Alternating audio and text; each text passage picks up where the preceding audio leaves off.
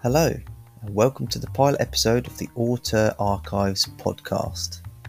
I'm Jack, and on this episode, I discuss with friend Max Todd the James Bond franchise, and more specifically, our top five favourite Bond themes. Hope you enjoy.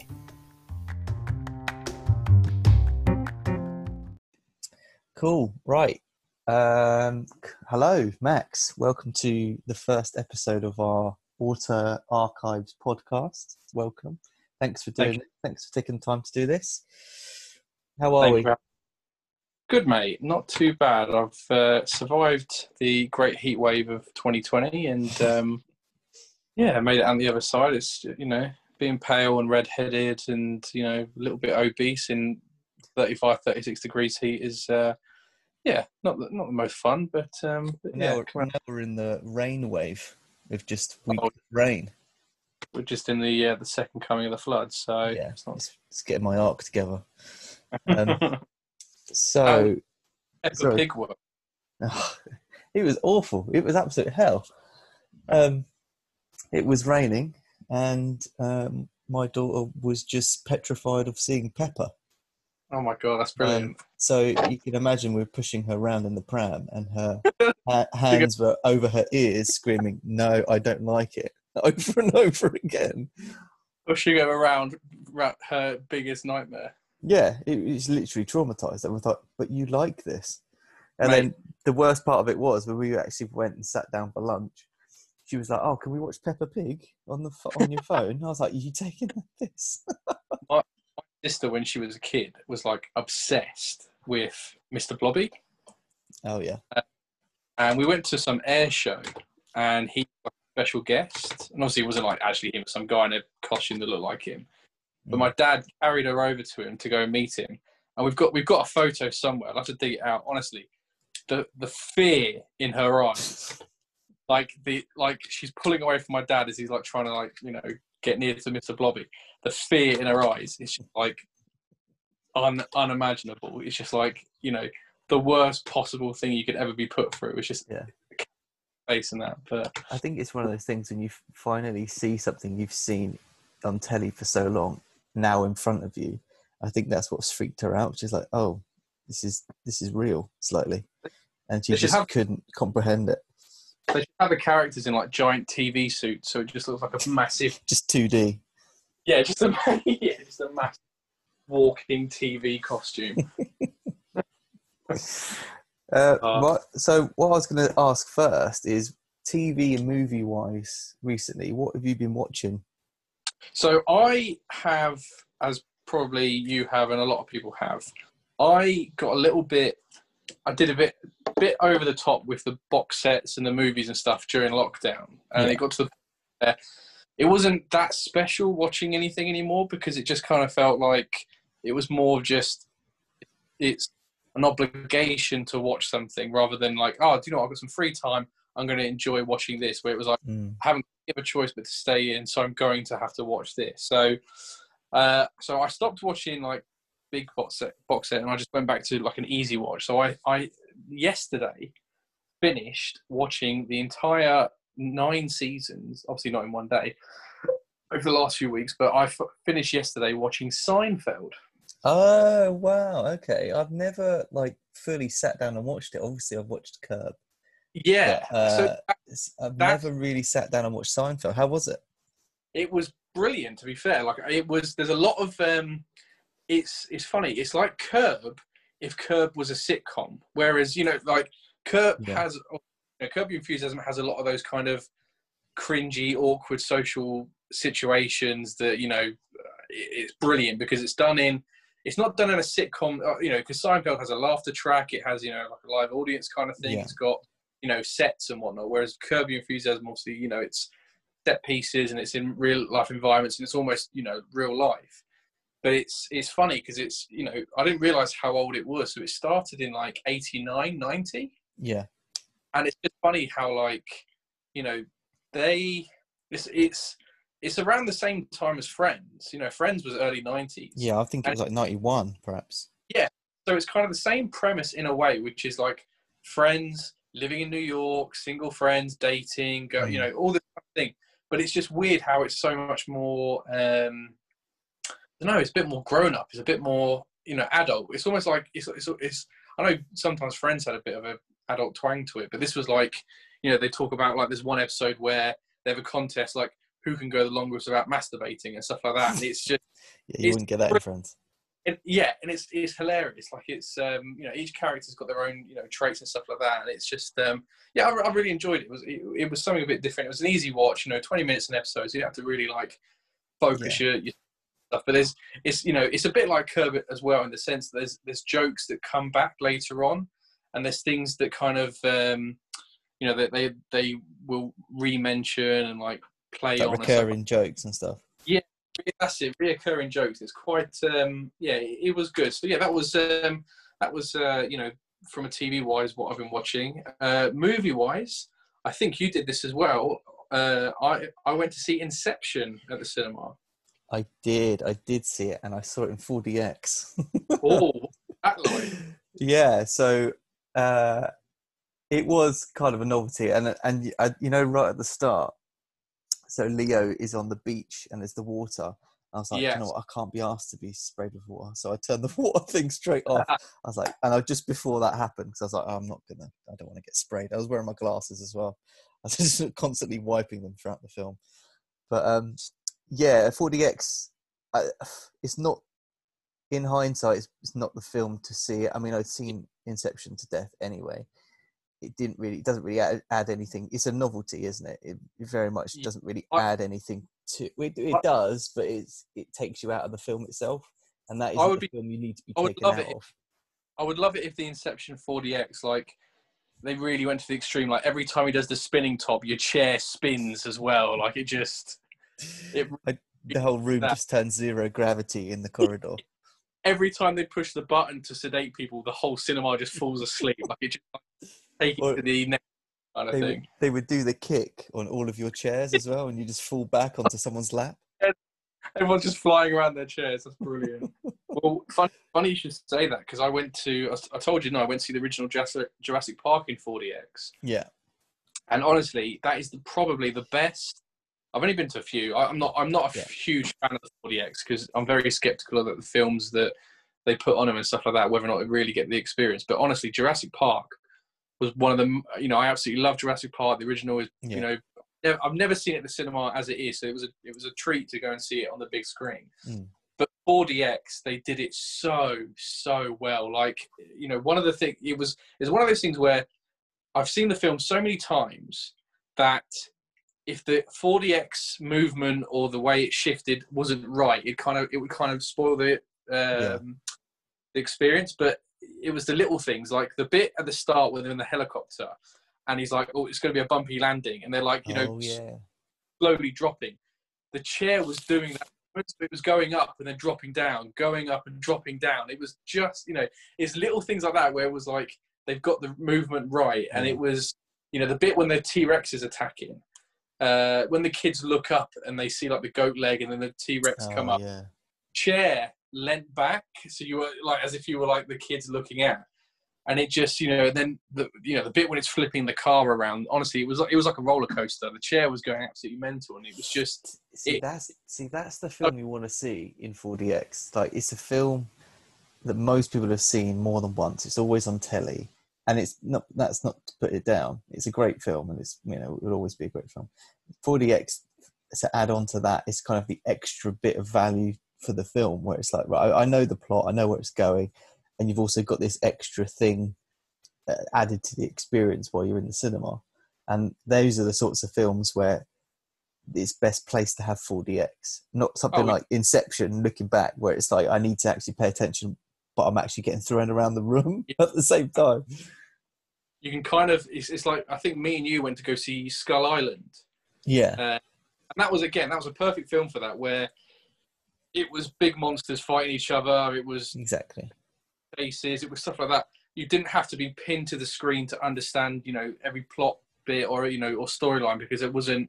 There wasn't like oh you know blink and you miss it, you yeah. know, information and all. But but yeah, it was um it was good. But yeah, like uh, going back to Inception, like again, that is probably you know I remember seeing it at the cinema ten years ago, and again just to kind of how mad that it's been ten years already that that film I came know. out. Shocking, but it it holds up. And I don't know about you. Did they did they show like a making uh, like a little making of thing beforehand? Yes, for Tenet, or was it for Yeah. Inception? Ah, so they did. So the uh, so the one I went to, they showed Tenet and then Inception because they had like a little mini documentary about the 10th anniversary of Inception. Um, 'cause there, there was one of the things Nolan that you know kind of resonated and you you you, you know it, it kind of made sense. Obviously, he's so much about real life uh, effects. You know, it doesn't like CGI because you make a film in CGI with the CGI that's and the you know the technology that's um, Available at the time. Yeah at the time but quickly you know especially these days that stuff just becomes so obsolete and it doesn't age well and you know when looking at some of the visual effects in the film there's not a single part where you think that's a green screen or that's a you know that that looks poor that looks bad like you know that, it's not like when you go Ah, back So there, so gen, I would generally agree with that.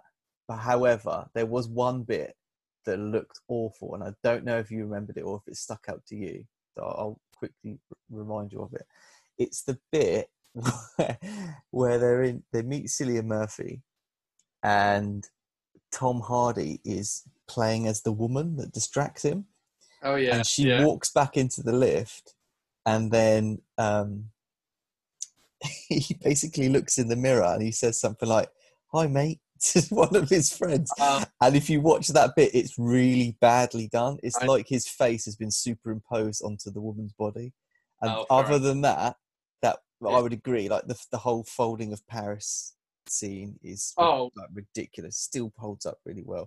Even the kind of the cheesy it's kind of slightly cheesy when he's when they walk up to the wall um that's obviously like a folded paris and then they put the their feet onto it and then they walk up it if that makes sense. Um that still holds up really there was a- well.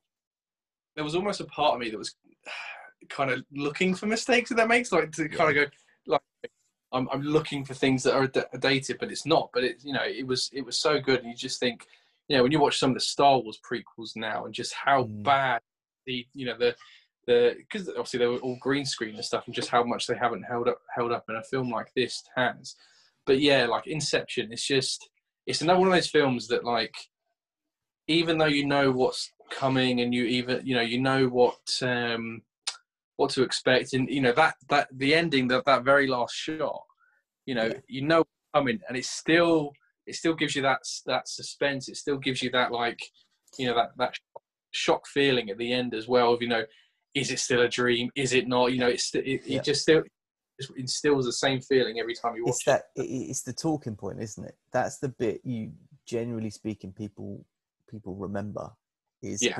Dreaming or not. And it, it's that whole thing of like when you come out the cinema you ask each other like well what do you think? Is he dreaming or not? And that's the thing that just sparks the sort of the big conversations i guess on on the film as a whole. Yeah, but yeah, I, I thought, you know, I was glad to see it again on the big screen.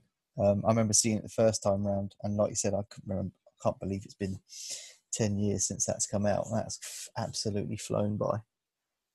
and it's um you know it's the because obviously we're going to talk about Nolan in another episode, but Yeah. I you know I rewatched The Prestige recently, and even you know same thing with that. The very last shot, it has a big reveal, obviously as to Mm. You know the, the kind of the, the darkness and the, the the extent that Hugh Jackman's character went to to pull off his you know his his trick and um, you know his his show, and it's in that very last shot. And again, that's such a big moment. In you know, it, it's only about a three second shot of what's what's going on, but it, it's a, like you said, it's a talking point that you're like, oh my god, like, and it kind of it makes you think back to the whole rest of the film about Yeah. God, that was that guy. That was a you know that was a guy, and it was just you know it's such a um yeah. I don't want I, I won't go too much. Yeah, into we'll it 'cause save save it for the for the full episode. But I'd agree, they're definitely ones that require a second viewing. I think his Oh, yeah. films definitely require a second viewing to sort of fully just fully kind of understand the whole film, and then you can kind of make your get your opinion on it. yeah, go back and appreciate it now, knowing a bit more information than you did when you first watched it. Exactly. But yeah, So right. So today we we're gonna we are talking about our top five favorite Bond films. Yes. Now I know you know that I'm a bit of a fanboy for Bond films and have been for forever. Um, what are you? What are your thoughts on Bond films? Are you a fan of the whole series? Have you been following them? Are there some that you aren't so keen on? What are your thoughts on them? So Bond was a big thing in my house. Like I, I grew up with Bond. Like my dad, uh, you know, my mum and dad are massive James Bond fans. My, you know, my mum was like uh, obsessed with Roger Moore back in the day. You know, little crush on him, whatever. but you know, anytime it was on TV as a kid, you know, we'd watch the James Bond films and stuff. So you know, I, I, I think a lot of people, um, you know, kind of grew up with them and you know became interested in them. And you know, it is it is one of those things where it's you have it a lot with films. We've you know we've talked about it before. Like films you'd watch as a kid, you don't really pay attention to them. You just kind of you know you just absorb what's on the screen there and then. You're not really paying attention to like you know the stories or the the plot.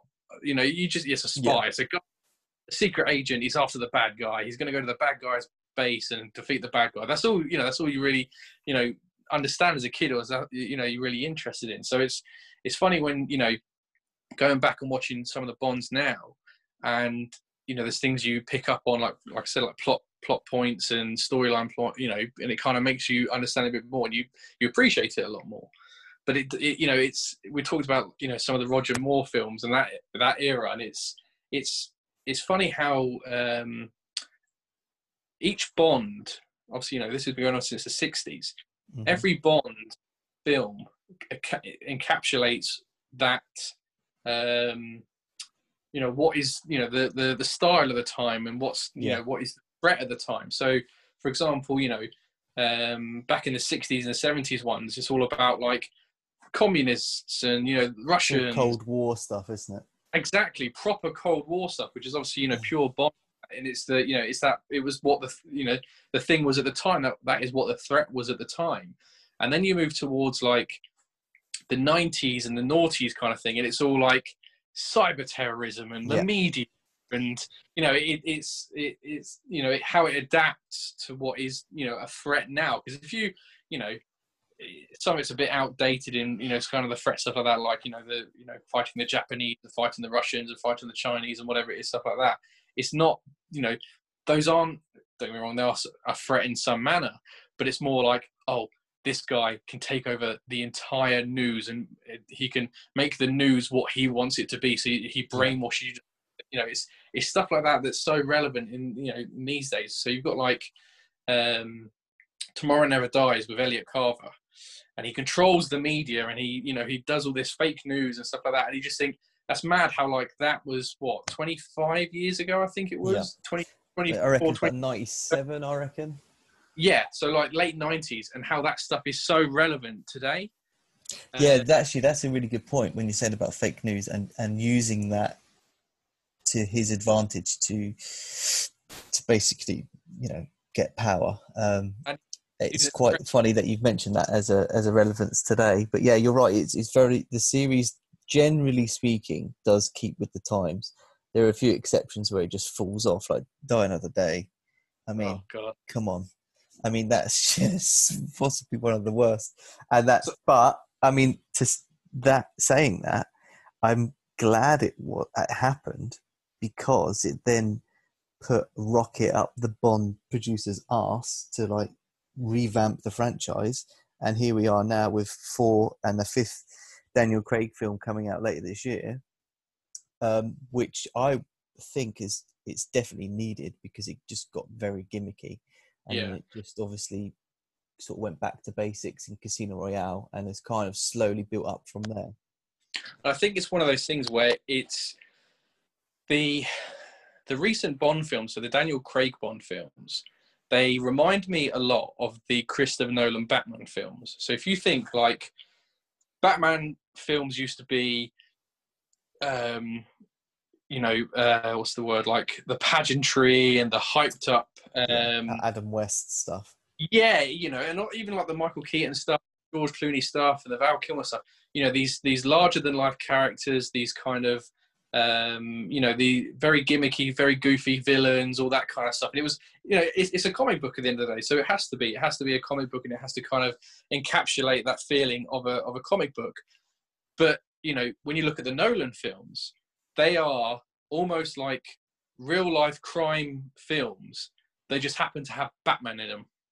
Do you know what I mean? Like they, you, you could almost believe that they could actually be a real thing because it's you know, don't get me wrong, you've got the Joker and you've got Bane and you've got Ra's al Ghul and you know those guys, but they're not like. Um, well, they, they, don't. They don't come across as com- but they are comic book characters, obviously, but they don't come across it. I know what you're saying that they they're very much put into a a re- in in kind of brackets a real life scenario, um, but like they are believable. Like Bane in the comics is obviously about ten times the size he is in uh, the, exactly. The, um, he's in Dark Knight Rises, but he's still believable. Like it's it's just on the cusp of um, believability. I think. Yeah.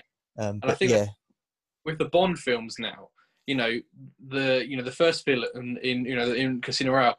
Um, oh God, uh, let's uh, Le Chiffre. Le Chiffre. That's it. Yeah, that's the one. his his villainy is that he's really good with numbers. He's the he's an accountant for terrorists. You know, he's not like he's got he's got the classic Bond trait. He has a bleeding eye. yes, so, yes, he's got that. He's and got, he's got the doesn't he have a um, inhaler as well? it's like there you so go. That's his thing. And it's you know it's the fact that you know he's not he's not planning on taking over the earth or he's not planning on you know uh, stealing a satellite or you know it's not like you know he's not he hasn't got a metal jaw. He hasn't got mm. um, the Die Another Day villain where it was like they completely redid his whole body and his henchmen had diamonds had, in yeah yeah diamonds in his face like yeah. And it's it's stuff like that you find it you know it's it's funny because I think that's when I was trying to get you know kind of get the age where it's like this is dumb. Like this yeah. this this is it's dumb now. Like uh, you know, it's it's not it's not even a fun film. Awful no. to watch. But... I, I know what you mean about when you said earlier as well. Like as a kid, it's very much he's the good guy and he's basically invincible, and you just want him to win. And it's looking back now. I remember I getting the. Uh, I think it came out maybe three or four years ago that the whole Blu-ray collection of all the Bond films, and going through those again, and it's definitely you see them in a different light. Some sometimes I wish I hadn't done that because you had a a kind of rose tinted glasses of when you were watching it thinking oh yeah i remember that being really good. And then when you watch it again as a an adult you're like yeah that's not that great. But i'd say generally speaking you kind of have to go in with a with a oh, open mind that... with them. I mean they're very over the top but, but that's part of its success i think. It's just pure yeah. escapism and you know it, you're right in the sense that it was good because it made them rethink you know the future of the films. And they have they have changed you know in all fairness.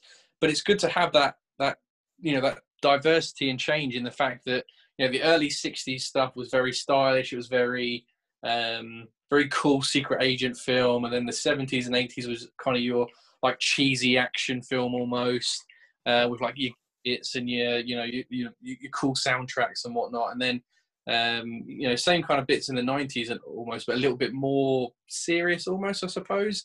And then you've got the full blown, like, you know, spy thrillers, espionage thrillers that are the, the modern day ones as well. So it's, it's, it has very much adapted with the times while also, you know, a lot of the themes and characters and stuff like that still staying relevant to today as well. It's, um, it, it is, it is probably, you know, other than maybe like Star Wars, it's probably the best and well-known franchise out there, and I think that's you know it's amazing how it's lasted this long and will continue for many yeah. many years. I think you're right. It probably is second to Star Wars in in um, in sort of popularity. I, I wonder actually if it's probably the longest going franchise in regard. It would be like the 25th film, I think, this year. I think 26. Um, the yeah, I think 26 is um, time to die. 26. But yeah, so they've just been, you know, all the way back to 62 since Doctor No. Um, it's just been constantly throwing them out, and obviously, different actors and stuff hasn't affected it really. It, they, initially, there's I remember even when sort of our generation, it was when it went from Brosnan to Craig, and I remember probably we had discussions about like Craig's the new guy, blah blah blah. But Yeah. now I'm like, well, yeah, he's great. He's made it his own thing. You know, he's four, nearly five uh, films in, and he's probably looking to pack it up now. And there's a lot of talks about changing over. So Yeah, and that and that's the thing. Like you know, I think for me, you know, I had a lot of you know, Pierce Brosnan was our Bond. He was like you know the Bond that we knew as a kid. Yeah. You know, he's our Bond, and you know, I absolutely you know my probably my favorite video game of all time is GoldenEye on the four, and you know that that's one of the other things that you know I loved about Bond as well was that game. But you know when when Pierce Brosnan left and Daniel Craig came in, it was like, okay, changing in the guard. mm, Okay, let's see how it is. And then I remember the um, the po- seeing the posters for Casino Royale, and it was like, hang on, Bond is blonde. That's yeah, I, not. re- I remember that was the headlines. He's he's bloody blonde. Yeah, Like- it it, looking back now, it's so ridiculous. yeah, it was, it was just like, hang on, Bond's blonde. What? This no, no, and just being like, no, this isn't good. like just silly hang that. And then um, I remember seeing Casino Royale the day it came out with my mum and dad, and I just remember being like, just coming out being like, that was amazing. Just like, just how you know how cool it was and how good it was, and just um, you know, it was it was just it was one of those things where like, okay, I'm on board now. Like, Yeah. I, I didn't didn't even bother me that Craig was a, a you know he his style was different and you know it wasn't what I, you know we used to from with Pierce Brosnan in the older films. It was just you know Casino Royale again still holds up to today just how good it was. Yeah, it's the revamp it needed, it, especially uh, after the Bourne films started to come out, because that was where people were going, like fans of those sorts of genres and films, were going into the hard hitting, fast paced, no gadgets, no messing about sort of Yeah. style of action, and then Yeah. you know, you know, you you, cut, you fly over to the Bonds franchise and it's Die Another Day and it's invisible cars and flighting on Yeah. surfing on waves and shit like that. And I'm- just glad that that those I guess those Bourne films were were made to kind of like I said earlier, put a rocket up the arse of the producers from Bond and be like, right, we need to sort this out now. And I'm so And glad it, has done. And it was you know it, with Skyfall for example you know again absolutely loved it. Just it was it was different. It was the whole um you know they flipped it on its head. It wasn't Bond going after the villain. This was the villain like tapping into his personal life tapping into his history. You know it was one of those um it was again kind of kind of comparing to the the Dark Knight almost with um uh Silva you know um uh Javier Bardem's villain. You know, he was one of those guys who he, you know, he didn't he didn't care about. You know, he could he could get whatever he wants. He, if he wants an island, he gets an island. If he gets a woman, he wants a woman. If he wants money, he can get money. If he wants followers, he gets followers. But it doesn't matter to him. He just wants to mess with the world. He just wants to mess with the, the system. He wants to Yeah. mess with the, you know, he just wants to what you know that, that phrase. Some men just want to watch the world burn, kind of Mm. thing. And it was the fact that you know he had to go after Bond. You know, Bond was happy to just kind of stay low, do whatever, but it was, you know, it was the the villain coming after Bond for a change. You know, Bond was the um, the vulnerable one. He was the one being sought after and stuff. And it was it was just it was interesting to see like after sixty years, them dipping into Bond as a as a you know as not just the he was not he's not perfect. He's you know he's he's injured. He's struggling to you know be the the top agent still, and he's got a you know home is home is uh, craft again, and all that. And it was just interesting to see a whole different side of that character again. Exactly, Um, and I think that's for me why it stands out as one of one of the best. And perhaps we'll do a, a, a later podcast on our top five Bond films because I think we could probably talk all day about every Bond, and I, I definitely could. And I think for Skyfall, um, yeah, you're right. It's definitely it, it makes him more human. You know, all the other Yeah. films where he's he's he's he's superhuman. He's survived all of these ridiculous scenarios and got out of every single one of them. In this one, uh, he still does that, but it's a very more realistic and humane way. And also, it's dipping into, like you said, his his his um, backstory slightly with the whole Skyfall Manor and his family, which is which is uh, is mentioned briefly throughout the series, but not in so much detail as that. And even also, it has the the they bring back the DB5, which when I was in the Yeah. cinema, I punched the fucking armrest next to a Well- stranger, and I was sorry about that. what I liked about it as well, you know, he does make it out, but he doesn't use any fancy gadgets or stuff. You know, he he has a sawn-off shotgun. He has light bulbs filled with nails. He has shotgun shells in the floorboard. You know, it's it's it's almost like a grown-up version of Home Alone. You know, he sets all sets you know he sets all these traps up for the henchmen. So like it's not it's not fancy gadgets. It's not lasers. It's not you know uh, exploding pens or whatever. It's it's it's whatever you've got available to you. You've got to try and make you know make your way to survive kind of thing. So would, it was I would love to see a Bond villain get killed by a swinging uh, paint tin. yeah. I would love to see that, and then it just Or- the, the theme tune just comes in and the credits roll off as the paint just pours over his face. or you know like the opening sequence with like the the um where it follows Bond and he turns and shoots. Yeah. Like follows him, he turns and he throws an iron at some at the screen and like, Just- yeah, the red isn't blood; it's just a knocked over tin of red paint. a big old burn mark on the screen. Right, before we go into our top five, I I have spent today and the last few days sort of going through the theme tunes again for every single Bond film. Okay. Um, what I was going to ask just quickly, if I had, if you had to pick the worst Bond theme, what would it be? So for me, I'll go first with mine. For me, it's all time high from Octopussy, which is absolutely shocking.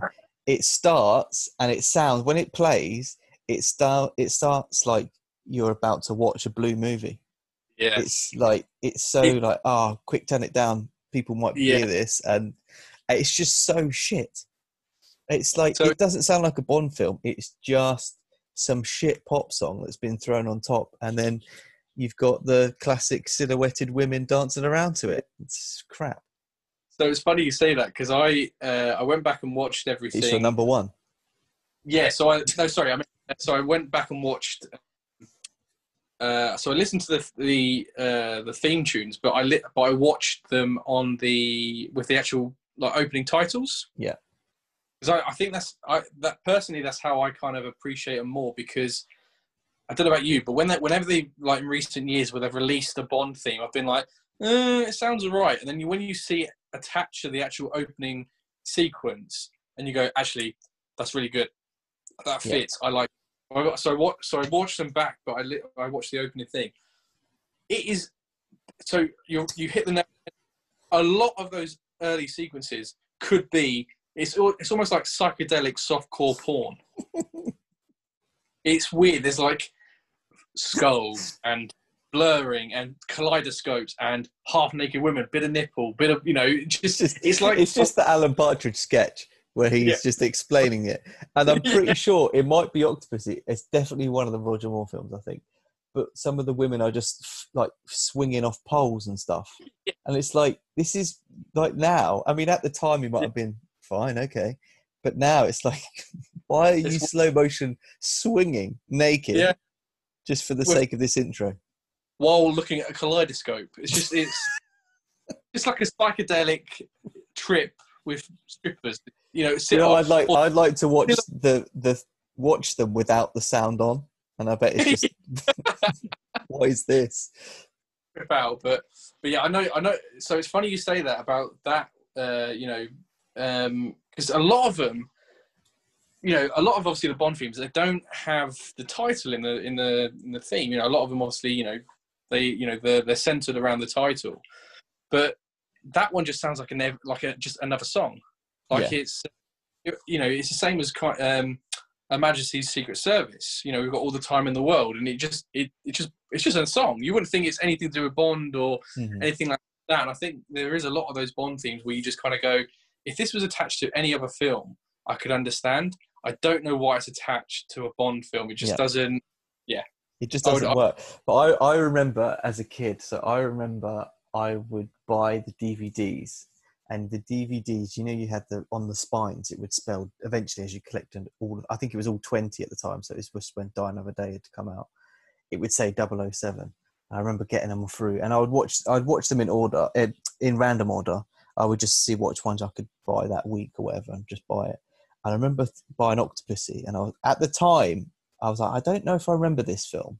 I was like, oh, I, I'd, I really hope the theme tune they mention Octopussy in the theme tune, and I was like, how are they going to pull this off? And then they just play All Time High, which is Yeah. basically like, yeah, we've struggled to get a theme tune. Let's just that'll do, and throw it over the top of the swinging naked ladies. It um yeah, I, I I completely understand that. It's um it's amazing how like some of these Bond themes are just absolute bangers, and how some of them are just like, what is this? But no, I think that's a fair enough choice. Cool. Right. Okay. So we'll start with our top five. So what we'll do, we'll work from five up to one. Did you want to know uh, my? So no, what we'll do is I'll I'll ask you your in a moment. I'll ask your number five, and we'll Okay. discuss, we'll discuss that, and then I'll do my number five, and then we'll go four, four, three, three, two, two, one, one, all the way up to the top. So rather than do, we're kind of switching between each other, if that makes sense. That's fine. So I'll start with you then. Out of all the Bond themes, what is your number five pick? So uh, I haven't necessarily ranked mine, but my number five pick, and I've, what I've tried to do is make. I didn't want to. I wanted to pick a Bond theme for each kind of era, so I didn't want to do like two from the same Bond almost or t- same Yeah. era. So, so number five is "You Know My Name" by Chris Cornell. nice, nice. It's actually not in my list, but Okay. it was up there because I agree. It's it's definitely one of the best Daniel Craig ones, and it's also one like you said earlier that isn't got the the name of the film in the song, but still No. really good. but it's got the, got the guitar riffs, it's got the trumpets, it's got the you know, it's got all those those Bond theme elements, but not overly done like some of them have. Um, but I just, again, it was just I think it fit with because it was a whole kind of reboot of the genre and a re- reboot of the franchise, and it was just a completely different. Um, you know, just a different theme than what we used to. It was this Well, it's like it's kind of like the punch in the face you want from this new series that is hard, hard cut and rough and ready, and it's that sort of rocky, loud theme tune that that Bond doesn't have much of. There are a few others, but generally speaking, it was the, it was the power. It's a powerful theme to then come back to, Yeah. and just be like, yeah, this is this is the new Bond. This is the new sound. This is what it's going to be like. And his Chris Cornell's voice is just so perfect for that song. So yeah, and I just I just think it you know that again personally I think that just kind of fit into why I thought it was so great and it you know I bought into the whole reboot because it was just like okay it's not it's not the same old kind of Bond themes this is something different it's still got the elements of a Bond theme you know it's still got its throwbacks but it's not just a cut and paste of you know other things so I you know Chris Cornell Audioslave you know Soundgarden Rock Legend doing a Bond theme is just you know amazing um, I don't I don't know if it was Casino Royale or not, or if it was one of them. Um, maybe the Solace, but was it Radiohead going to do one of the themes for the, No. the more? So they Radiohead released a song called Spectre, and there was rumors it was going to be for Spectre. Uh, that's what.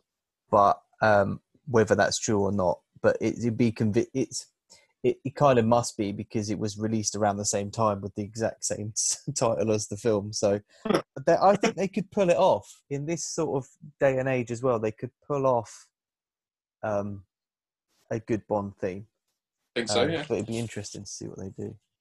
Okay, nice, good pick. So my number five is slightly similar in its it's kind of a rockier of a of the Bond themes. Live and Let Die by Paul McCartney and Wings. Yeah. So that Oh. is in that is in my honourable mentions. Ooh, okay. Um, I I love this song, and I it's my favorite Roger Moore film. And even though it's his first film, he's it's I just love the whole voodoo um, theme that runs through it. Um, but the song itself, I just love the slow start where it's like, you know, it's all lovey dovey. Ah, yeah, Yeah. lovely. And then it just kicks in, and it's just and it's just so loud, and it was just an uh, again, funnily enough, it was obviously the first film for Roger Moore as well. So it had this massive impact. Like, right, okay, it's this this new change from, you know, we had Connery come back for that one film for Diamonds Are Forever, and it was very much right, new sound, new Bond. Um, it was a loud. It had, like I said, it had that slow start and builds into this very loud and pumping soundtrack afterwards. Um, and I think from memory, I unfortunately I got around to watch all the intros again, but I, I do remember that intro um, video for the theme song as well being a bit more different. It was very much on voodoo and skulls and stuff like that, Yeah. um, and uh, snakes. and I'm I'm sure Yeah. something like that. And I just remember that one stood out, and it's definitely a powerful song, and definitely for me one of the best. Uh, in in fact, it is the best Roger Moore film. I think it's a bit. It's before they all got a bit cheesy and ridiculous. And it, um, yeah, it's funny. You know, you say about the the video and that. So it's one of one of the ones I saw, and there is is that there's a shot where because you you know it starts off with you got girls dancing around with um, you know like the voodoo body paint and you know dancing around with like flames and stuff like that. And there's one shot when it kicks in with like the live and let die, and like the girl like there's like a it's like a um, it's a, a shot of the girl's face and then it turns into a skull and it keeps like flashing back and forth to her face in the That's it. skull and it's on and that there's flames coming out and there's all it's like such a like a powerful like oh my god like this is you know this is such, exactly, and it's just such a- something different from you wouldn't get. I can't imagine Connery doing this stuff. no It's like his was very more like you know the, the posh, well-spoken guy, and I can't. I don't know. I couldn't imagine that intro working for Connery or that video working for a, a Bond film with Connery in it. And I think it was quite the new, fresh sound for the film at the time to bring someone else in at the same time as the as the new Bond. So I I I think it's one of the best ones, definitely. i think that i think that's a decent enough choice Okay, so number four for you, Max.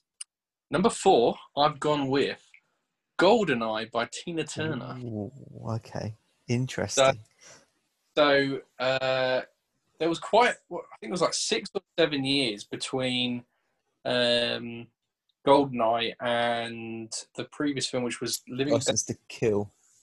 Kill. Yes, sorry, License to Kill. So there's a good six or seven years between, you know, Bond films at that point. So again, this was the first Brosnan's first film. It was a new, you know, new take on Bond. It was, you know, it was a '90s Bond. It was a '90s Bond film, and I think, you know, the, the reason I like this is because it's one of those, um, it's one of those theme tunes where, whenever they reboot something or um, you know, there's a sequel to something that's not been around for a while. It kicks off with like the dum dum dum dum. Uh, it's like the you know, it's oh here we go. It's a Bond theme. It's Yeah. a Bond film. You know, like it's it's that kind of you know, it's it just it kicks off with like the you know the classic sort of Bond-ish theme, and then it kicks in with like the you know the um, Tina Turner's voice and just I don't know. It's just a very cool theme, and I think it just fits it. Going back again, when you think about you know this is this was Brosnan's first film. This was the restart of the franchise. This was a whole new thing, and just have such a cool theme tune with you know that had again the style of the Bond films and still have like a modern take on it was just great. And I think again, Goldeneye itself was just such a brilliant film because that was you know that was the first film of my kind of generation of Bond. Yeah. You know, Goldeneye and also the video game and you know yada yada. But like it just yeah, I, I think it's just a great great theme. It suits the film as well, and and it mentions the title of the film as well, which is always good for. yeah, I was just looking through all of my top five, and they're all they're all uh, theme songs with the film Yeah. title in them. But I was just on that as well. I think, generally speaking, the best Bond films are sung by pa- uh, women with powerful voices. Yeah. Um, and I won't go into because some of them are on my list, but generally speaking, those are the ones that I that for me as a Bond fan, I think they're the ones that best suit Bond themes. They seem to be female vocalists. Just I don't know why. If it's because the main protagonist is a man, I don't know. But those songs, and maybe it's because some of the earlier ones were very much um, by women as well.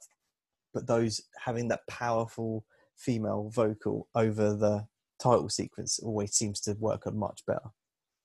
It's almost like, um, like I said, he's a, he's a male protagonist. You know, he's the hero, and it's almost as if like they are, I don't know, like a sort of a hard to describe, but kind of you know they're they're singing his praises. They're singing like you know they're like the the muses back in the day, singing about you know mm. the, the the heroes and stuff like that. They are they they are singing about the this hero that that's going to save the world and all this kind of thing. It's um, yeah, a lot of the songs are very much like you know he, he's.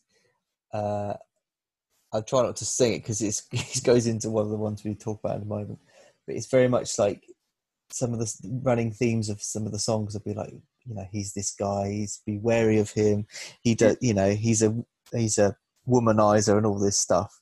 So i think it, it's it would be weird for a man to sing that about another man perhaps. But it just seems to work better with a female vocalist sort of saying those lyrics and getting those across in the songs. But um, yeah no that's uh, that's another good choice. Nice one. What's your four my number four. So my list, I, I, I'm an ard, ummed and ard um, a few times as to how serious I want to do this. So do I go for you know the classic James Bond themes? Do I go for the the guilty pleasures? Um, and I kind of did what you've done as well, and I've tried to mix it up from the different sort of generations and try to do different bonds as well. But I can't not mention um, View to a Kill by Duran oh, Duran. that was my, that's my three. it's, so, it's just it's just so good. It's just so catchy, and I would possibly argue if someone said to me, "Yeah, but it doesn't sound like a Bond um, theme," I'd be like, "Yeah, maybe. Yeah, okay, fair enough." But it's a banging 80s. I mean, it's just such a banging 80s song. It's so. And the, it's a shame because the film is shit. The film is pretty crap. It's like Bond. Uh, Roger Moore was about 57 at that time. Yeah. And it, you can certainly tell. And it just was a bit creepy when he's trying to I do, go I, for the girl. Max Zorin, though. Yeah, I mean, Christopher Walken. And Grace Chris- Jones, to be fair. Grace Jones is pretty good in it. Yeah, Mayday, yeah, absolutely. Um, but the song is just so good. It's um, it's very much of that time yeah. where it's just like uh, 80s and has that 80s synthesizer sound in it and even the music video with Duran Duran is they use clips from the film and stuff it's just it's just great you can't, I, you can't not like it I love how the music video is I don't know if you remember this it is it's clips from the film but there's like a weird 80 awful CGI drone camera that's like following Bond yeah. away from yeah, it's like they're. I'm pretty sure there's the bit. Uh, they're up the Eiffel Tower, and they're like yeah. they're acting as if they're tourists. Like, oh, just looking through the, you know, just looking through the postcards and stuff. And James Bond's just getting shot at and stuff in the background.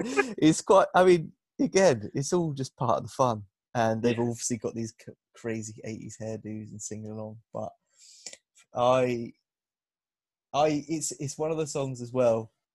Like I said, I, I don't know it's one of my favorite Bond themes that it's a theme for for a Bond film rather than it sounds like a Bond theme. If that makes sense. Yeah. So there's other ones that are like, yeah, that that would. There, I don't know what I don't know how you'd explain it. What the formula would be.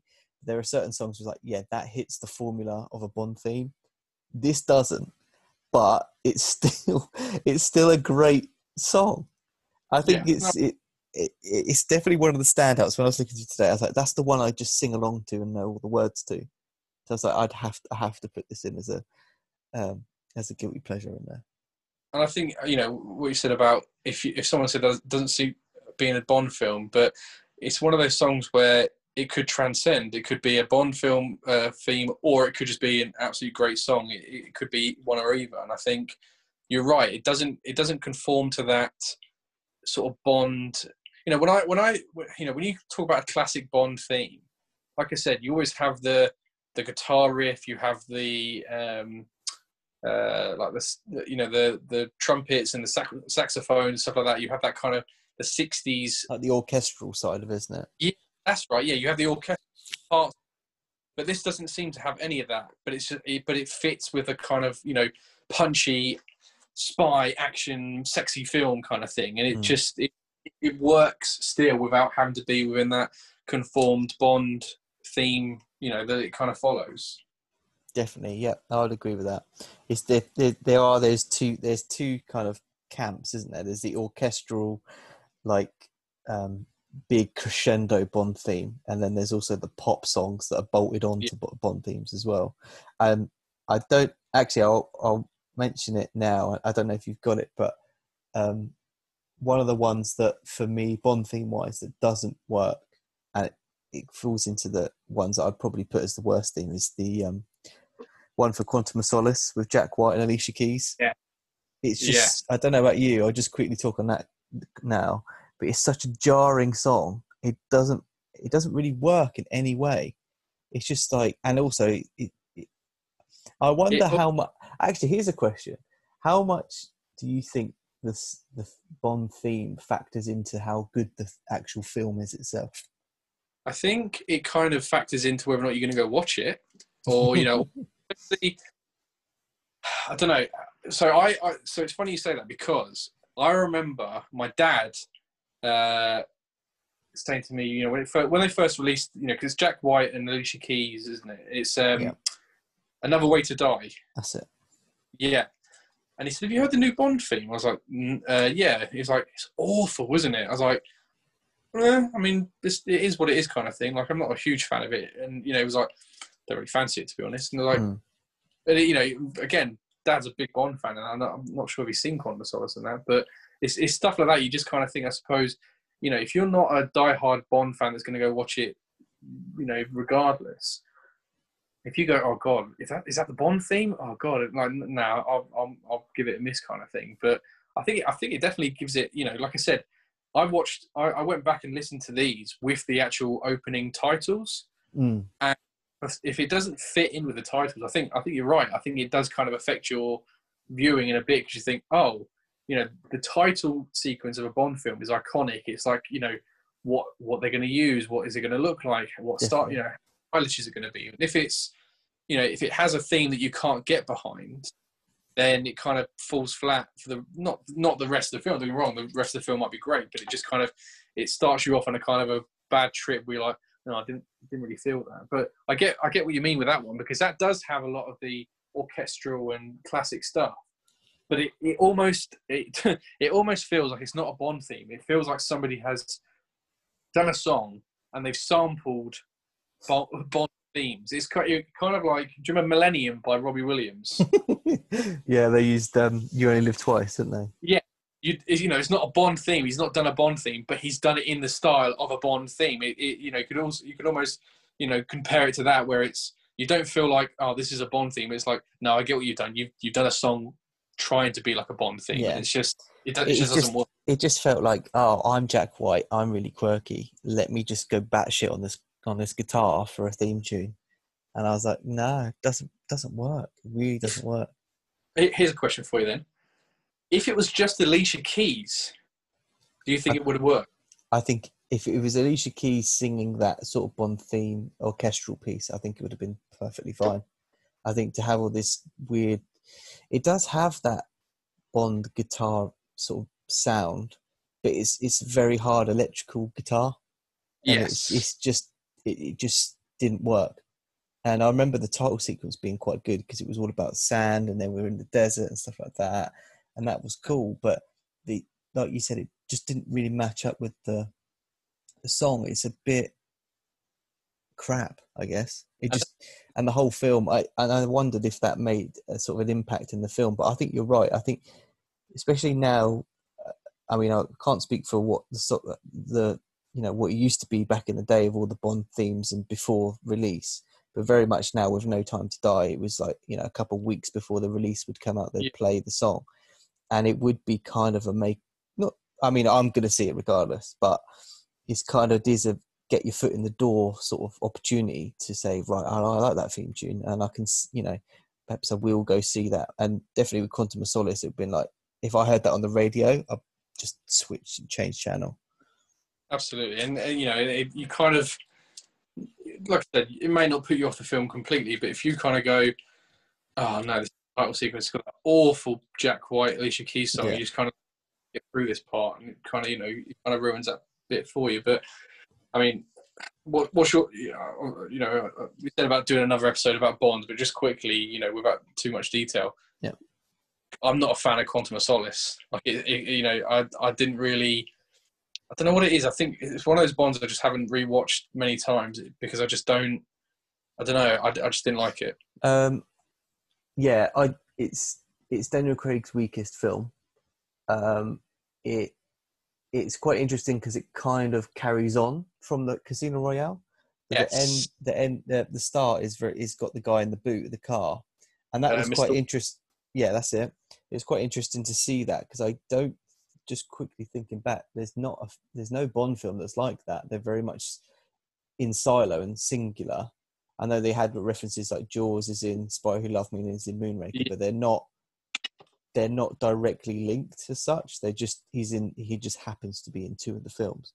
But I thought that was quite interesting. That it kind of went on to the as it's kind of a direct sequel rather than just the next in the franchise, if that makes sense. Yeah. But after that initial sort of car chase at the start, which I think is quite good, nothing really stands out in that film.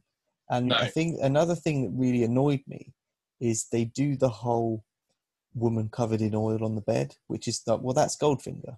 Like, just, Yeah, just do your own thing. Do your each each Bond film for me has a thing. Go, oh, that's that film that ha- that this happens, or you know, this person's in.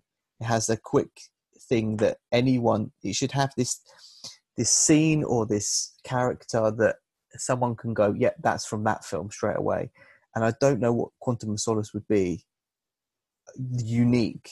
The thing that stood out for me is the oil bit, but like I said, it's been used elsewhere. It's it's the Goldfinger girl covered in gold paint. Um, there's And- nothing in that film that stands out as a uh, is unique and pinpointed as that particular film. no, and it was you know it's a cool little throwback because obviously in Goldfinger he's obsessed with gold, so he covers her in gold and kills her. This guy, you know, the, the um, Quantum of Solace, he's obsessed with uh, you know resources like water and oil and Yeah. you know all that. So his thing is oil, and you know, so he drowns her in oil. So it's it, is a cool little throwback, but I agree, it's one of those things where you just kind of think, you know, it doesn't have any of its own identity at all. There's no there's no moments in it where you go, oh, do you remember the bit in Quantum of Solace where that happens? You just Yeah. there's nothing. But like, I, I'm, I'm, I'm genuinely thinking now. I'm like, I can't even remember the stunts in the film. I can't. There's no big set piece. There's no.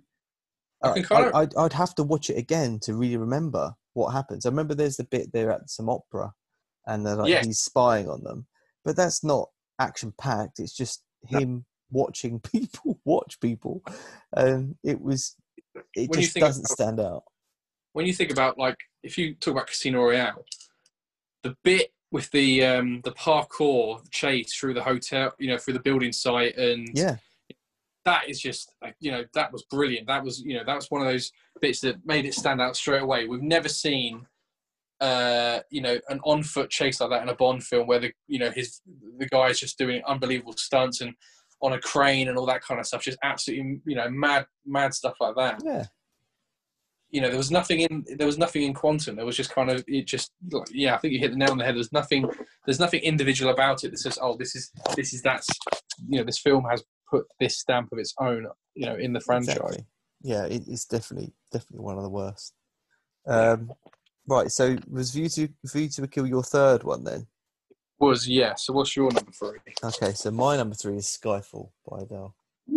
okay And yeah For me, this again goes back to what we've already said about you know the strong, powerful female voice.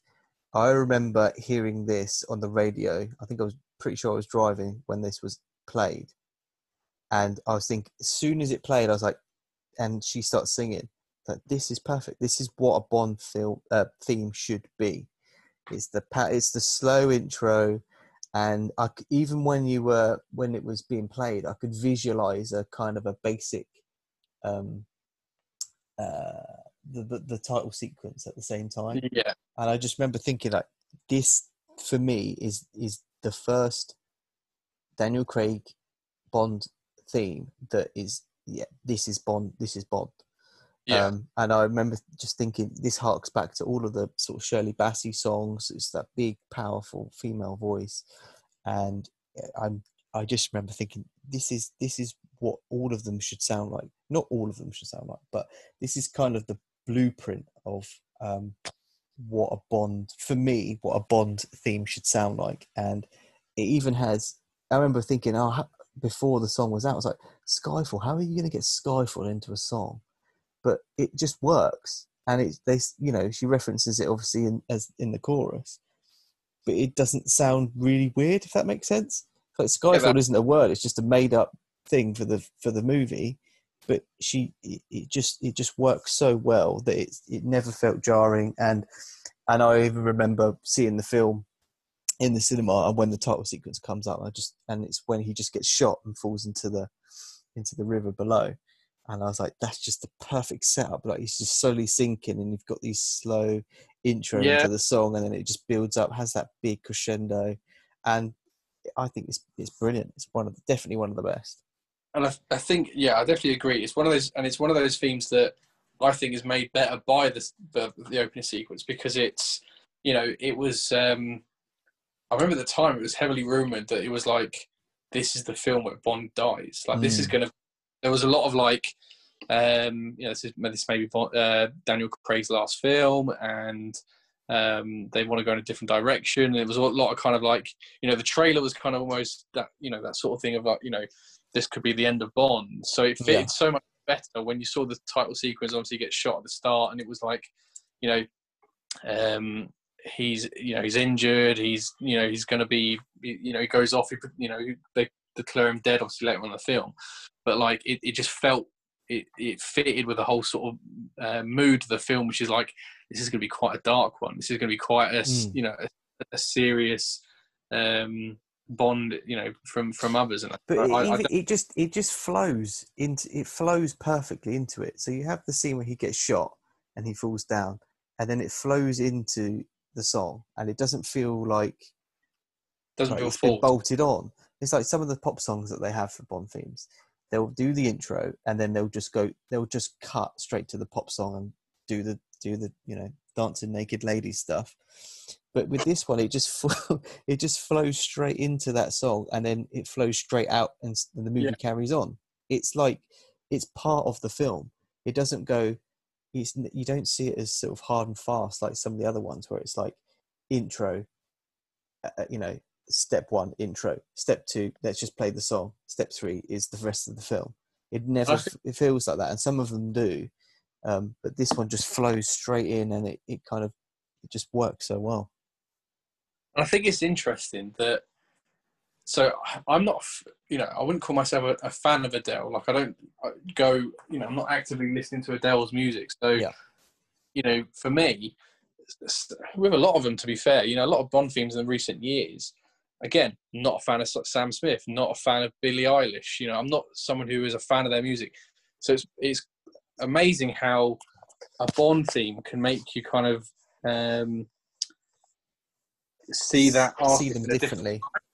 Yeah, absolutely. Because you know that Adele song, I don't. You know, she may do songs that are very similar to it, but it's very, you know, it, it, it's it's it's different from what I know from a, you know, a, I'm not, again, I'm not a huge Adele fan, so I'm not an expert, but it just seems it's very different from what her other stuff is. So it just it's amazing how she's been able to bring something completely different from a, you know, Mm. from a normal music to to this, and I would That's- agree. I think it's that kind of classical, like you said, female powerful voice um, to kick to kick the film off. Yeah, and I think it's a good point. And I, I when you're saying about when the, these artists are announced, so before you even hear the song, it's like you know, f- you know, for example, the recent one when it was announced Billie Eilish, and I was like, all I knew was Bad Guy. I was like, how the how the hell is this going to work? Yeah. But and then hearing that, and actually that's a good point. Just to quickly mention it is I I'm a, I haven't listened to it enough, and I'm wait obviously waiting for the film to come out and see that title sequence to go side by side with the song. But again, I, I was I was blown away by the song by Billie Eilish, and I think it is a Bond theme. It does sound like a Bond theme, and I just and like you said, it's her her music outside of Bond isn't. I'm not particularly familiar with it, um, but it seems to be when they put in the scenario of right, you're doing a Bond theme, it, it's it's paid off, and it's it Yeah. definitely sounds like one. Um, Uh, and if someone had told me, if someone hadn't have told me it was Billie Eilish, I, Billie Eilish, I wouldn't have known it was her at all. No, and the thing is, it's you know, I suppose uh, any artist, if you're asked to do a Bond theme as well, it's a big deal for them as well. So they want to get it right, and they, you know, they want to give it all that you know because it's such a big thing. It's going to be part of a big franchise, you know, all that kind of thing. So yeah, I think I think Skyfall is a very good example of that kind of thing where they're taking a really great artist, a modern day artist everybody knows, put them into a franchise that everybody knows, and created a really good theme that you know is very it's very in keeping with the classic stuff. It's very modern as well. It, Yeah. It's got elements of thing that just it just works. So I think that's a yeah, I think that's a solid choice. Okay, on to your numero dos. So my number two is probably uh, the only kind of um, I don't know. I suppose you like not cheesy, but I suppose the um, I don't know that kind of era. But I've gone with and this. I really like this one, and I think I think it's got one of the catchiest like tunes behind it and stuff. Man with the Golden Gun. Lulu. oh wow, by Lulu, yeah, So it's very fast paced. It's very punchy. It's very you know. It's not like um, one of the slow, methodical kind of Bond themes. It's like, you know, it's you know, it's it's it's very um, I don't know. It's, it's it, you know, it's, again, it's one of those very different Bond themes that doesn't kind of. It's got cool guitar riffs. It's, again, it's got that. It's got the it's got the orchestral feel to it, but it's not. Again, it's not slow. It's like you know, quite fast moving. It's quite punchy. It's quite um, you know, it just and even the lyrics are great. You know, when it's like uh, uh, he charges a million shot. like you know, it's just it's it's it's such a cool hype hype song for the man with the golden gun. It's so you know it it um. It would be such a great entrance theme for him if he was like a wrestler or something like that. It just just sums him up. You know, it's there's even the funny bit. It's like, um, what was it? It says something like, um, he comes before he shoots or something like that, or something just like this. it's like tongue in cheek. yeah, that's it. Tongue, like tongue in cheek lyrics stuff like that. And it's like, no one can catch him. Uh, it, it's such I cool. I think for me, it's one of the worst. I honestly I hate it because firstly, it's like right, the film's called Man with the Golden Gun. No, nah, they're not going to be able to sing that in a in a theme tune. No, she's done it, and then she literally, it's like she's, it's like you just said there. She's talking you through what he's doing. It's like, and he's got It's- he's got a golden gun, and he charges you a lot for money, and he's going to fire it at you, and it's made of gold. It's like, yeah, it's I funny- get it. it's funny you say that because it's not like uh, it's not like man with the golden gun is uh, it's obviously it's in the lyrics but it's not it doesn't flow into lyrics. It's not part of like a sentence. It's like it's just man with the golden gun yeah, it's like, oh, who is this guy? Uh, yeah there's a man with the golden gun it's just like it's just so yeah I, I, I agree with that but I don't know what it is. I don't know what it I just it, I just love it. I think it's a, I think it's one of the cheesier ones but it's one of the cheesier guilty of pleasure ones that I will allow and I, I, I do love. Nice, nice, like it. So it flows quite nicely into the cheesy song that I love and can't get enough of, which is my number two, which is Gladys Knight License to Kill. okay I love this one, ridiculous amount. I used to sing this at work quite a lot. like, I would just when it because like part of our job would be to to look at um driving licenses, and so I Oh. would just sing "License to Kill." Um, in the old new business payout days. Yeah yeah. So i i just love it. And it's kind of I probably kind of being a bit hypocritical here because this is very much this could just be a pop song that's bolted on that's about bond rather than being in a film with bond in if that makes sense. But this is just it has that slow build as well and then it's just the again it's that powerful female voice again um it just is it's very much more a pop song and it it doesn't fit in as a Bond uh, theme. However, it is my massive guilty pleasure. So I've I kind of put my top two are one. My number one's my serious selection, and number two is my top guilty pleasure. And um, I just think this one's great, and the film's great as well. I remember we were saying before this is the first 15 rated uh, James Bond film, and it's Timothy Dalton's last one. Um, and it, it's actually it's so underrated, and not, not a lot of people when they talk about Bonds, they they talk about obviously the Connerys and stuff. I, t- Timothy Dalton is The Living Daylights isn't great, but him as a Bond, he's so good at it, and I wish he'd done like even just one more. But License to Kill is definitely the best of the two he's done. And um, yeah, I just remember this theme tune is just classic. I'm pretty sure she's actually in the intro singing it, as in she's just there, unless that's mixing out with the with the actual music video for it. License to Kill. that The Dalton film with the with Felix, or is that? Yeah, it's the yeah, it's the one with the shark. Yes. He gets fed So to I- the shark. Yeah, so I, I put that on the same kind of spectrum as um, the first Roger Moore film, in the sense that the villain isn't your typical villain. Again, it's not this wo- it's not this person looking for world domination. It's a he's a drug dealer. He's a he's a massive hmm. cocaine dealer. It isn't necessarily you don't think of Bond as like I'm going to take down drug dealers. Do you know what I mean? You kind of think I'm going to take down this guy who's a got a nuclear bomb. You know, I- I've got a, I'm going to take down this guy who's got a volcano. Yeah. It's it's a drug dealer. You know, he's don't get me wrong, he's a dra- he's a bad person still, but it, you just kind of feel it's a little bit small fry for Bond almost. Mm, mm. So I think maybe that's why it's not it's not appreciated that much because it's not it's not it doesn't fall within that normal Yeah, know, so sort of that over the top, like world dominating Yeah. feeling. It- It's very much just like you said. He's the he's the drug dealer guy that he's kept that, that- Bond's trying to go after. But um, yeah, perhaps it is. But I, I always hold that as high as one of the better Bond films. I remember also he's got a young Benicio del Toro in there. Yeah. Um, does. which he's actually quite good. in. He's quite he stand out even uh, as a young actor in that. But um, yeah, I've just this one's great, and the theme tune is is so cheesy and poppy, um, but I just love it. It's one I. It's definitely one I. It, I try to um, sing at the top of my lungs if I put it on at home and try and badly pull it off. But uh, yeah, wanna give us that's, no, that's in the next episode. Top five ways to burst your eardrum. uh, okay, so that leads on to numero uno, number one, Max. What you got? My number is You Only Live Twice by Nancy Ooh.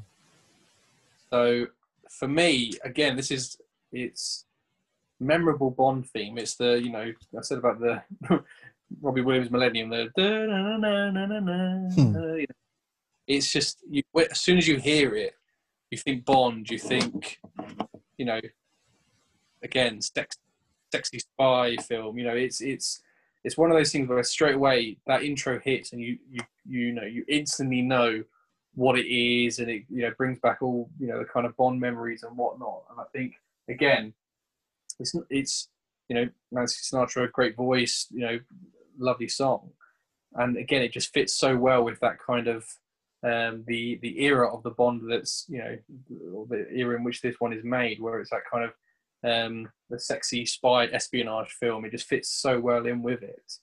And like i said i think it's just got such a memorable you know um such a memorable tune. It just it just fits well, and I think it's one of the most you know memorable and most uh, I, I always I always think is the the opening sort of orchestral bit is very much when I hear it, it's very much I can see you know landscapes and shots of yeah all, all all across the world that he's sort of jet setting to. It always just transports you on that sort of Journey. uh, journey and like sort of visual representation of what the film's about. Um, but yeah, I think yeah, it's definitely um, one of the better ones, and actually one of the better films of Connery's as well. and it's got the you know it's got I remember uh, um again you know as a kid not kind of really absorbing what's going on. I remember watching You Only Live Twice with my mum and dad, and obviously it starts with him being uh, shot in that bed. In the bed, yeah. Yeah, the bed goes up and the girl shoots the bed. You know, he shoots him while he's stuck in the bed, and it was like, oh, okay.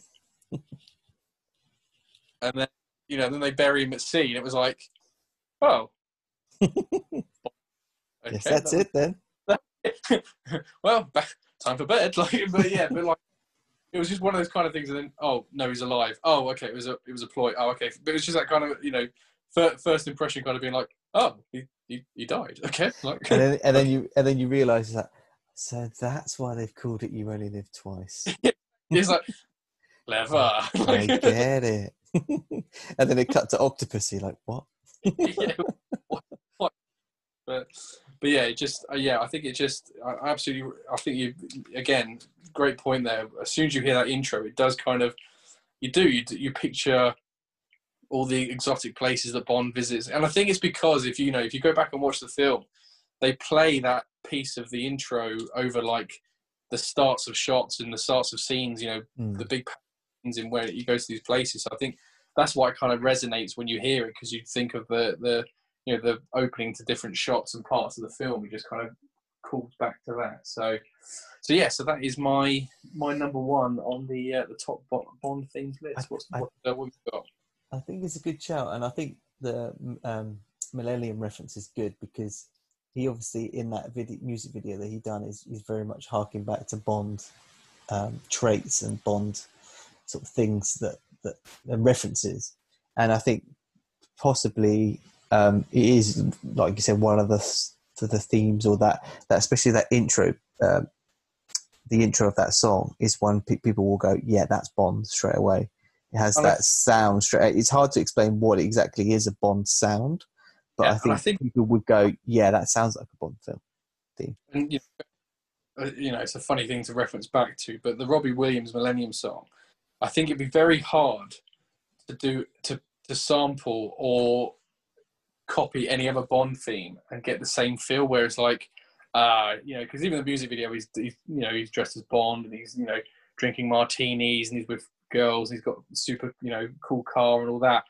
And I think it's you know if he did it with any other Bond theme, there's very there's very few where you would go, oh, cool. I, I see why he's doing the Bond theme sort, you know, the Bond lifestyle because this is a Bond theme. Whereas that that song, you instantly, you know, you can instantly direct it with Bond and that cool style style of the you know the spy film, and it just works. I'd love to him for him to have sampled All Time High with the porn intro at the start. it would have been a con- diff- completely Oh, different song. Uh, totally different, yeah. I like that.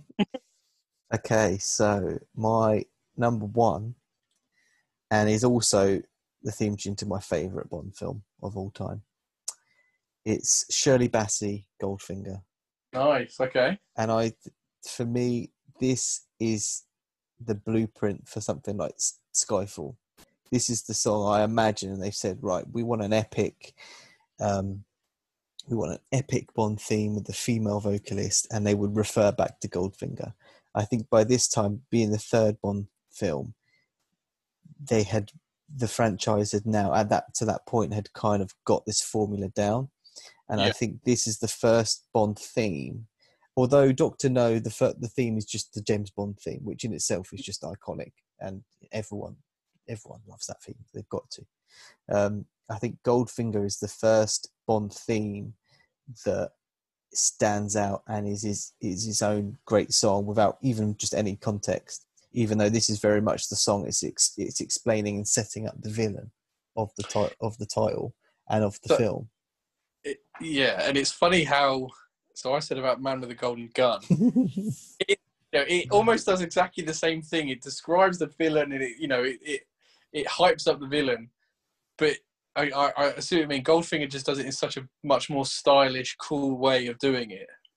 Yeah, I think yeah, exactly. I was going to mention that because they're very similar because they are both songs about villain, the the main villain in the film, and I think here it's it's it it's it's said so elegantly and it's it's explains it in a serious sort of manner, even though the the, the name itself is kind of tongue in cheek as well. But I just just think we're going back to Man with the Golden Gun. It's very much like, yeah, he's bad. He's got a gun that's gold, and you know, it costs a lot, and he's got three nipples. You know, pretty sure that's See, not a line, but that- should be. that is one of the lyrics they should have put in because that is the key key character points that they forgot to mention that he has three nipples, and that is one of the. I just that's what makes, I could that- just picture Lulu in a sound booth, just saying, just say things, and we'll just fit it to the theme They- tune. Just, just make it a- up, they just had a picture of Christopher Lee holding a golden gun and said, "Right, just pointing at his what- third nipple. three nipples, the man with the golden gun." like it just, yeah, if you could, Lulu, if you could just slip in a line about the third nipple, that'd be great. it just makes it just more dangerous than the average man because he has three nipples. oh, I love how we've just turned this into nipple talk. Um, but yeah, Goldfinger. I think, like I said, it's it's my favourite Bond film. It's the one I remember as a kid. I don't know. I I think we used to you know watch them on. I to- I feel like they used to always be on a Sunday. They probably Yeah. still are, but they used to always be on a Sunday. And I never remember. I would always sort of sort of turn on Bond, and it'd be on telly. I don't remember sitting down going, "Bond's on now. Let's watch it from start to finish." I'd always sort of go in and um, come across and watching it. And it always, I remember starting and it was the scene um, where he, that Bond is on the on the table with the laser, Yes, and uh, that's that's always just one of the first like scenes I remember from Bond. I was thinking, what is, what is this? And just getting engrossed in it. So, I'm kind of slightly biased, I guess. Is that's the film that I always remember being one of the first to sort of watch. Um, but back to back to the theme tune. I, I think yeah, this this is the blueprint for a Bond theme. I think Skyfall has definitely referenced it in its in its tone and what it should say. And Shirley Bassey's obviously got this ridiculously powerful um, singing voice, and obviously they got her back to do Diamonds Are Forever and Moonraker. Um, I think actually she's probably the most. She's done the most Bond themes. Thinking about it, yeah, she would have done, um, and it's for good reason because she. I think her her voice just they just complement the the Bond sort of genre of well the spy genre and the Bond sort of franchise. I think they go hand in hand, and I think like I said earlier on um, in this, it's the female vocals that seem to just. And I wonder if it's because Shirley Bassey had had been actually the first one because I remember Matt Monro did from Russia with Love, which great film. It's not as great theme tune. It's a bit forgettable, but when Goldfinger comes in, it's like, yeah, this is great, and this is the this is the sort of theme that that for me is Bond, um, and they're synonymous together. And and with it being my favorite Bond film as well, I think uh, the theme tune does play a part in that. and I think I think the film itself as well, you know, is probably one of the most more, more memorable ones as well because of, like you said, the very iconic scene with the him on the table with the laser. You know, it's you know, do you expect me to talk? No, I expect you to die. You know, it's, it's such a, you know, so many people know that scene, so many people know that line, and I think I think that theme is one of the better known ones as well. So I think it, you know, it fits in well with that whole thing of, you know, early Bond um, you know the, the benchmarks for a lot of the films and you know not just the, the theme but the style of the film the villain all that all those set pieces i think that is you know kind of where they found their feet and the kind of blueprint for the rest of the films for uh, you know the the, the the over 50 60 years and whatnot so yeah i think that's um, Definitely. yeah, it's yeah, I definitely one. I mean, you've got the the, the Aston Martin DB5, just that stands out as well as its own as the car, the Bond car, the first Bond car, I'd say, and then you've got Oddjob as the kind of henchman. It has all the formula. I think by the time you get to the third one in Goldfinger, third Bond film, the formula is down, and you know they, they it's a the base base guideline for all future Bond films. And I think also with that as well, it's the theme tune that it's like right, this is perhaps the one we start at as a as our basis, and then we work on that for future Bond films. Um, and, and creates that um yeah and I, I, you know you said it so you know that it it was the blueprint for a lot of them and it you know a lot of the themes after that are you know use a lot of the elements of this of of you know goldfinger in their themes and you know harping back and calling back to that that theme as well so Yeah. it's style for it. It's just epic. Well, that was um, that's absolutely flown by. So um, yeah, thank you for your time, Max, on that. It was good discussion. I think we. I don't think actually we had probably only one match in View to a Kill. I think everything else was was different. I think. I thought my things were going to be a little bit less controversial or a bit more controversial, so I'm happy with that. Well, I'm pretty sure you mentioned that you was you was debating to put "World is not enough" in here, which I would Yeah. have probably just hung up this this chat because that is just the pits. So I did. So I so I have honourable mentions, and I did a worst one as well. Um, so honourable mentions. There's three that I kind of, you know, I, I think are, are still worthy, but I wouldn't say are my top one. So one would one is "Live and Let Die" by Paul McCartney. Yeah. One of "Writing on the Wall" by Sam Smith, Hmm. which I thought was pretty good for a Bond theme. It wasn't. It, it it's more in that category that I said earlier about you know it doesn't feel like a Bond theme, but it works Mm. still. And yeah, unfortunately, you know, honourable mention. I do love "The World Is Not Enough" by God. It's just so sh- it's just so shit. It's just, it's just I- she just sounds so miserable while she's singing. So, Yeah, and the like- world- oh come But- on. the worst one. I know you said the all-time high is, is your worst, but I've got I've got "Light of the Day" by Madonna. So, yeah, I, I mean, it is it is crap, but I think because the whole film is crap, it's kind of like so crap it's good. It falls in that category, and it's like a dumb song you can sing along to. It's just you know it's a crappy techno crap. It's just it's just a horrible techno piece of rubbish. And it has a lot she- of female grunting. Yeah, and there's a bit when she's like Sigmund Freud, Sigmund Freud, Sigmund Freud. It's like what? You, what, what? You don't know Like, who he is. No, it's um, yeah. I think it's bad film, bad theme, bad everything. Just kill it and restart and give it Dan- Daniel Craig. Yeah, yeah, I think that's a good shot. I think uh, honorable, honorable mentions for me. I do like the theme to um, On Her Majesty's uh, Secret Service. There isn't any singing to it. Uh, I think it's just the main theme. So you've got the Louis Armstrong one, which is isn't the main theme. It's kind of the it's kind of the love theme throughout the film, Yeah. um, which is actually that's another honorable mention because that is great. Um, but the main theme for that film is still great. And I'm still gutted that George Lazenby didn't do another one. I think he had a hard act to follow with Sean Connery kind of just leaving, and whoever it was going to be next was just going to get everyone's just to, well, he's not the original, he's not Sean. it was then- always good. Always going to be second album syndrome. well, exactly. And I just think he just, it was such a shame because that film is great and it was a great new spin. And then they just got Sean Connery back to do one more and then he just sodded off again. But um, yeah, I think those are great. I do like Tomorrow Never Dies is okay. Yes, Um, bro. Sheryl Crow, yeah. Um, and I'm trying. Oh, Living Daylights is good, but again, it's one of those sort of similar to View to a Kill, where it's like it's a great '80s pop song. Um, it's Oh. a guilty pleasure song on Oh, its own. It's fine, but